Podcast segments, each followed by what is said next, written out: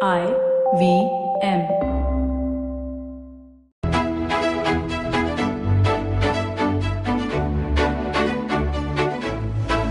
BQ Big Decisions, the Bloomberg Quint podcast that helps you make the right financial choices. Hey guys, welcome and thanks for tuning in. I'm Alex Mathew and this is BQ Big Decisions. Now, if there's one thing that most Indians love as much as gold, it's real estate. You've probably heard all the arguments in favor of buying a house. Safety, security, it's a physical asset, it's not going anywhere. Your money will double. And even the old, beta khud ka ghar to hona chahiye. It's an important decision with multiple repercussions in your financial life. It is also an emotional decision. So the question we'll be broaching today is this. Should you buy a house or live on rent? I have two guests joining me today and hopefully our conversation will help you make that all important decision. Anuj Puri is the chairman of ANAROCK Property Consultants. He's watched the real estate market through the lulls and the booms. Thank you so much for joining us, Anuj. Thank you very much, Alex. Okay. And of course, when you're spending anywhere between 25 lakh and as my guest tells me 20 crore on a house, you need effective financial planning. To talk about all the factors that come into play when you're buying that house and the financial jugglery that you'll have to perform, I have certified financial planner Kartik Jhaveri, who is a director at Transcend Consulting. As always, a pleasure, pleasure Kartik. Thank you, Alex. Thank, thanks for having me here. All right. Now, the first question that I really want to broach, gentlemen, and I think I'll start with you, Kartik, Okay. is on the scale of investments. First of all, do you consider real estate as an investment in today's context? And where do you rate it in terms of risk and return? Real estate as an investment today has um, got a lower priority. It's gone down the ranks, really. Once upon a time, there were very few options, and it was a great option to go into. Now there is a multitude of options which are faster, efficient, liquid, tax efficient, so on and so forth. So, on all these parameters, real estate has sort of gone down a few notches. And uh, having said that, the risk and reward is also dependent upon the demand and supply. So, what happens is today we are in a world where there is a lot of good real estate. And uh, there is ample choice anywhere in the city, whichever city you look at, and which is why the returns has gone down, and the risk is also proportionately down. But there is not so much of a return happening as we saw in the last few decades. Anuj, you've seen all of what Kartik is talking about, right? Whether it's uh, uh, houses bought, and we've all heard those interesting stories, right? You sit at a party and somebody says, you know, they bought a pro- plot of land or a flat in the 90s for a few lakh rupees, and that has gone all the way to a few crores now. That's right, yes. But are we beyond that now? So, Alex, uh, I quite agree with what uh, Kartik is saying. Is uh, but you know I'll add- uh, four or five different perspective uh, to this. Is you know first is uh, if you are talking about property and you're talking about commercial, I think it is the right time today to buy it because the yields that you look at commercial are fantastic. You know, eight percent, nine percent.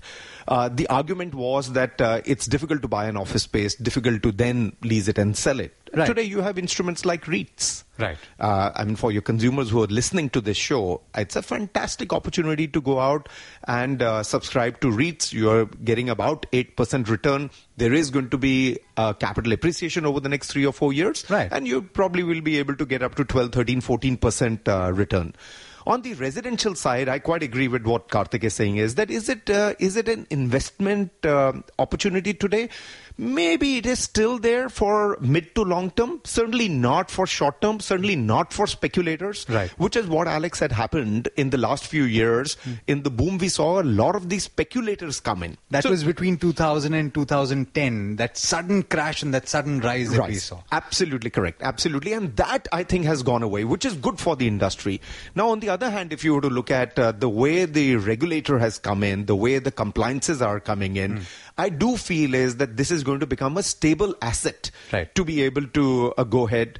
I, I also think as your opening comments were very appropriate. Hmm. Uh, the emotional decision, the physical asset, and still the uh, favoritism towards real estate by an Indian uh, is very much on top of the radar. And you will see is that this will continue to remain either for a mid to long term investment as an asset or for actual end use. I'm glad you pointed it out, uh, Anuj, because that's my next point. You know, um, you know, if you're talking about this, Karthik, when you're buying a house and you intend to live in it, That's not- right. You're not looking to turn that around in three years, right? So, for, for example, in a hypothetical case, if you bought a property and the prices have gone up 30%, you're not just going to get up and sell it. Absolutely. You're not even going to check the prices, uh, maybe like the stock market. You're not going to check them every now and then.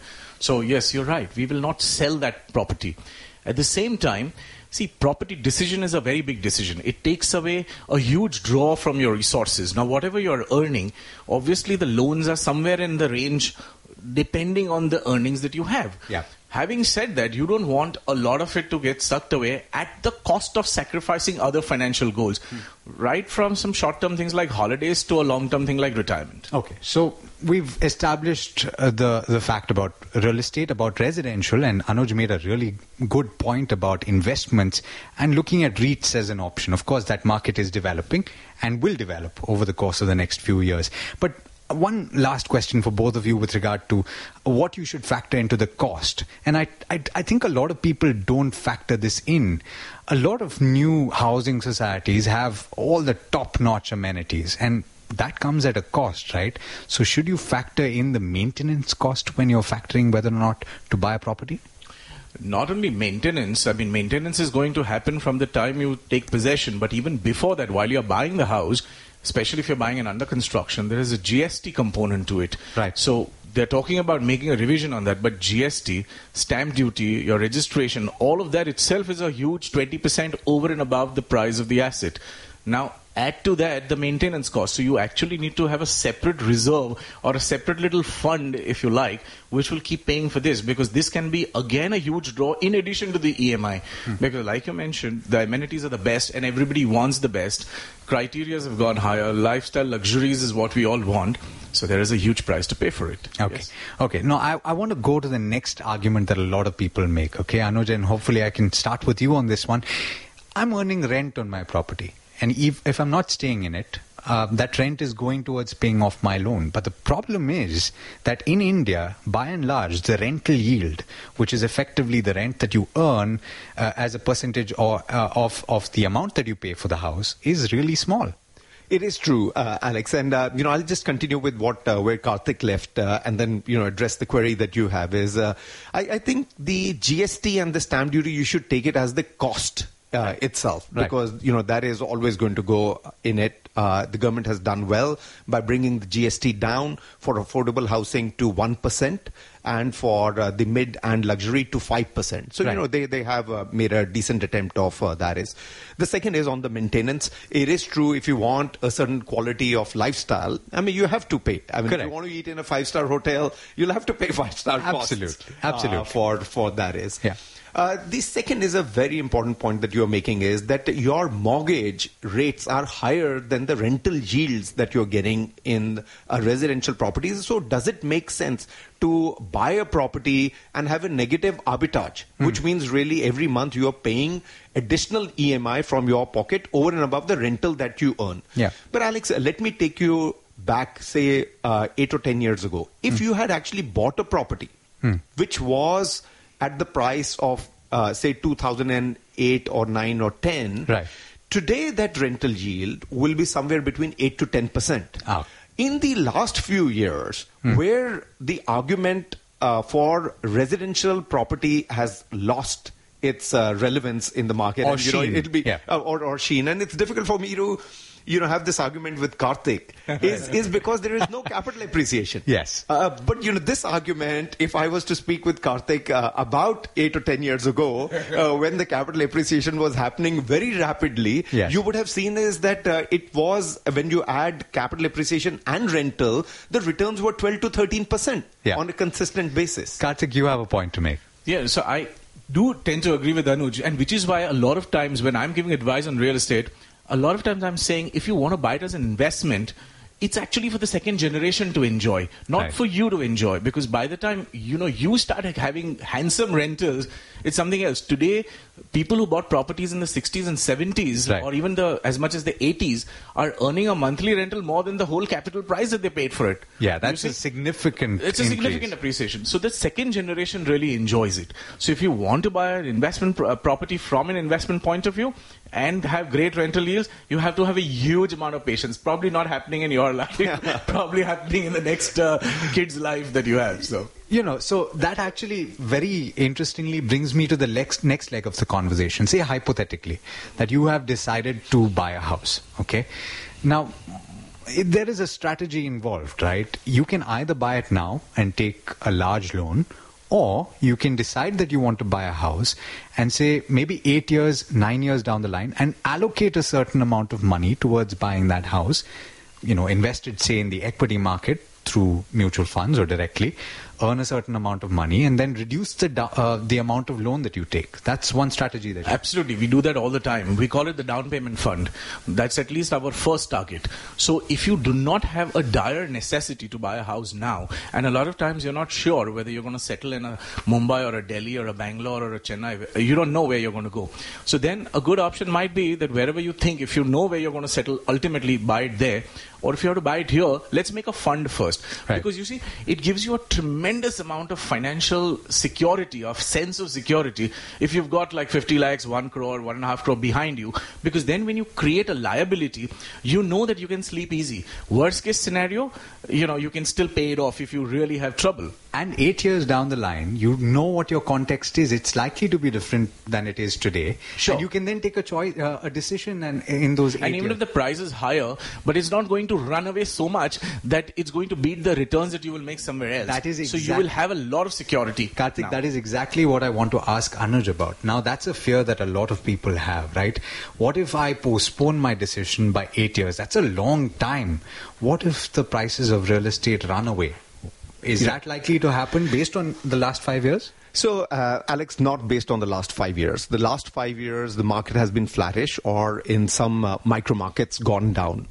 I do believe is that we're at the bottom of this market because you were to look at the balance sheet of the listed developers or you know when I do speak with the developers or when we are doing the valuations we're seeing that these guys are really not making any margins Right. so Alex I'm firm uh, with my thought that we're really at the bottom of the market and you will start to see price appreciation because at the price at what they're selling today, Yeah. it doesn't make any sense for the developer Right. uh, to do the math Right. because there is really no profit Okay. uh, left in it. Is either the, the supply is going to go down dramatically, Yeah. in which case the demand will exceed the supply and hence the price will go up, Yeah. or the price needs to go up for these developers to remain interested in delivering the product. Right. So I, I, I do feel is that uh, you know this argument uh, you know if we were to do maybe in 18 months time with Kartik again uh, when the market has started to run up Yeah. You know it may have a different view uh, from Kartik because it's been going down for the last five years. Correct.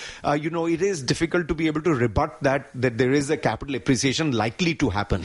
But in the last 50 years, we've seen that there has been capital appreciation Absolutely. happening, and I do believe, given uh, you know I've been in the industry for long, that at the math that these developers are working, they're not producing any profits. Absolutely. Anuj, I agree with that from the perspective of the developer, but also from the perspective of the buyer. If it crosses a certain threshold, then it starts losing its relevance. I, I can't afford it if it goes to 25 lakh. uh, I, I. I, I completely agree. And Alex, those products will just not sell. Yeah. So it's not necessarily that the per square foot price will come down. Yeah. What will happen is that the area is going to become more effective, more efficient. So a three bedroom, what they were selling at 2100 square feet, Right. would probably be now built more efficiently, productively, just like what happens in Hong Kong or Tokyo or Manhattan. And we're seeing that already. And we're starting to see that uh, already. Yeah. Previously, it didn't matter to the developer because everything was selling, and hence 2100 square feet, three bedroom was selling. Yeah. Now it needs to have an efficient design at 1400 uh, square feet, and hence the ticket price becomes more affordable. Okay. Now, I, before we go to the last point, which is the tax uh, angle, I do want to broach one last topic in terms of suppose you buy an asset, real estate, you know. Um, what do you have to factor in uh, with regard to the illiquid nature? How do you plan that? And perhaps you can give a little perspective as to how the secondary market is going and how you see that going. So, um, Alex, you mentioned, and Kartik also said in his opening remarks uh, that you know there is cost associated to that, and it is an illiquid asset unless you are doing it in a REIT. Again, these REITs have Right. come in in the last uh, uh, two or three months, uh, and it is very liquid. I mean, you can get onto the stock market, you can buy it today at 11 a.m. in the morning, and you can sell it at 4 p.m. in the afternoon at whatever it is. And it's like Or- buying units in a mutual fund. It's buying units in a mutual fund, so it is very very easy. I do want to you know say that that it is uh, it is become a, a lot more liquid. On the residential side, it is highly liquid. So if you're thinking that you're going to buy it today and you want to sell it in six months, there is a cost associated and there is a time. Uh, that is required to be able to dispose and monetize uh, that asset. So I would plan say it is accordingly. At least three to five years you need to plan before you think is that you're going to sell it. Kartik, you had a point? You know, I want to make a quick point here. So, if you're buying a residential uh, property somewhere in a newly developed residential project, right? It, the wait is going to be longer. The liquidity factor is going to come way down the line. The reason for that is very simple. The place has to settle down. It has to become a habitat. Right. It has to have social infrastructure around it. So Absolutely. therefore, it's going to take longer. Now, if you want to have the option of liquidity, then you need to look at a place which is already settled, Right. which is functional, beautiful. Like Mumbai, take a Juhu, take a Kafpre, take, you know, where the moment you say, I want to sell it, there is somebody from the building itself who will have the first uh, want to buy it because maybe families are expanding, convenience factor, and life is already fully operational there. So the demand factor. But then the cost is high. there. Yes, absolutely. Kartik, I want to come to you uh, with one uh, last point with regard to strategizing, right? Uh, when it comes to personal finance, these are all goals. Uh, So buying a house is a goal. How do you rank it in the larger scheme of things? Because I've, I've come across several people who've put major life goals like retirement or children's education on the back burner That's in order right. to buy a house. And not only that, they're buying the house and then they're in a rush to prepay it uh, uh, as well. So what happens is people have to understand that a big chunk of your money is going to go away and you're sacrificing all of the financial goals. So I would rank it a little lower down the line. A for financial security and B for the fact that you have some resources behind. If things go wrong, if the job goes out, and today we are living in a world where uh, maybe artificial intelligence or robotics is taking away a lot of jobs. Right. So there is a threat to your income per se. So till the time you don't have options for that, or till the time essentially you don't have a backup, don't plunge in and make a big commitment. Okay, slight exception here for women. For a lot of women, because the life the way it is these days, I do tell women that you know it's not a bad idea. Just go ahead buy a little pad for yourself because life can turn whichever direction and if you have a pad of your own it's see in an indian society difficult to go back to the father's house difficult to get absorbed back in the in-laws house if there's a problem you have your own pad. No, that's and a in very- the meanwhile self-empowerment or empowerment in the sense of a rental coming in. That's a very important uh, point, Kartik, and we are going to broach the topic of women uh, and and how they plan their finances in a later uh, conversation. For now, we leave it at that. I, I do want to touch upon the tax angle. Um, there are benefits to buying. Oh, a that's house. absolutely right. Two lakhs in your, um, you know, for interest benefit, and one lakh fifty thousand is a part of your 80C. So do be mindful is is really the point when you're making an investment into a house. But there's also another angle which was announced in the budget, or rather the interim budget, which is likely to come into play this financial year, which is the long-term capital gains angle. Anuj. Yes. Uh, so, so there are a number of uh, tax benefits, uh, Alex. Uh, you know, certainly on the affordable housing, they have given a, number of uh, benefits under the Pradhan Mantri Awas Yojana, um, and you know clearly that has uh, propped up the demand on the affordable housing. But equally on the long-term capital gains, they have said is that if you were to sell one property, previously you could only buy and offset the capital gain tax by buying just one other property. This was a relevance that was given for Bombay, where you're selling an apartment in South Mumbai and you have got two kids, Right. and you do want to buy two different apartments for those two kids. Yes. you have an ability now Yes. to be able to offset for both those apartments rather than just one. But you can only do that once in your In lifetime. your lifetime. All right. With that, I think we've covered most of the important aspects, at least of the financial nature that would come into play when you're buying a house. Of course, for the emotional angle, you should speak to all the stakeholders in your life before you make this decision. On that note, thank you so much to both my guests today, Kartik and Anuj, for joining us on this conversation. With that, it's a wrap on this edition of BQ Big Decisions. Do stay tuned and watch this space for a lot more in personal finance. This is Bloomberg Quint. If you enjoyed Big Decisions, check out some other podcasts on the IVM Podcast Network. You can check out Paisa Vaisa, hosted by Anupam Gupta, Advertising is Dead, hosted by Varun Duggirala, the Ronnie Screwvala podcast, hosted by Ronnie Screwvala, or Cyrus Says, hosted by Cyrus Broacha. These shows are available on the IVM Podcast website, app, or wherever you get your podcast from. Look! Up in the internet! It's a meme! No! It's a cat video! No! It's the Geek Fruit Podcast! That's right. We interrupt this riveting broadcast to tell you about our show, The Geek Fruit Podcast, where Tejas, Dinkar, and I, Jishnu, talk about everything in pop culture, including DC, Marvel, Star Wars, Netflix, and everything in between. You know how your friends hate it when you ramble about some nerdy crap and you just want somebody to listen to you? Well, sorry, there's nothing we can do about that, but come listen to us ramble and it'll almost be like the real thing. Kind of.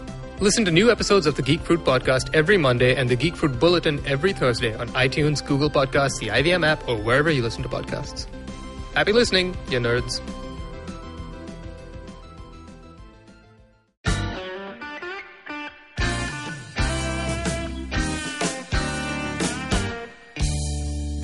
Filter coffee is a fascinating beverage. You need to pick the right beans, blend them in the right proportion, roast them to perfection, and slow brew at the right temperature to get the perfect cup. Which is exactly like great conversations as well. You need to track down the most interesting minds, get them into their zone, and settle down for an unhurried, unscripted chat. And coffee for me is always, always, always best enjoyed with friends. I'm Karthik Nagarajan, and do share my table as I meet some of the most interesting people I know and sit them down for a strong cup of coffee and an even stronger conversation. Join me every Wednesday for a freshly brewed episode. This is not frappe. This is the Filter Coffee Podcast.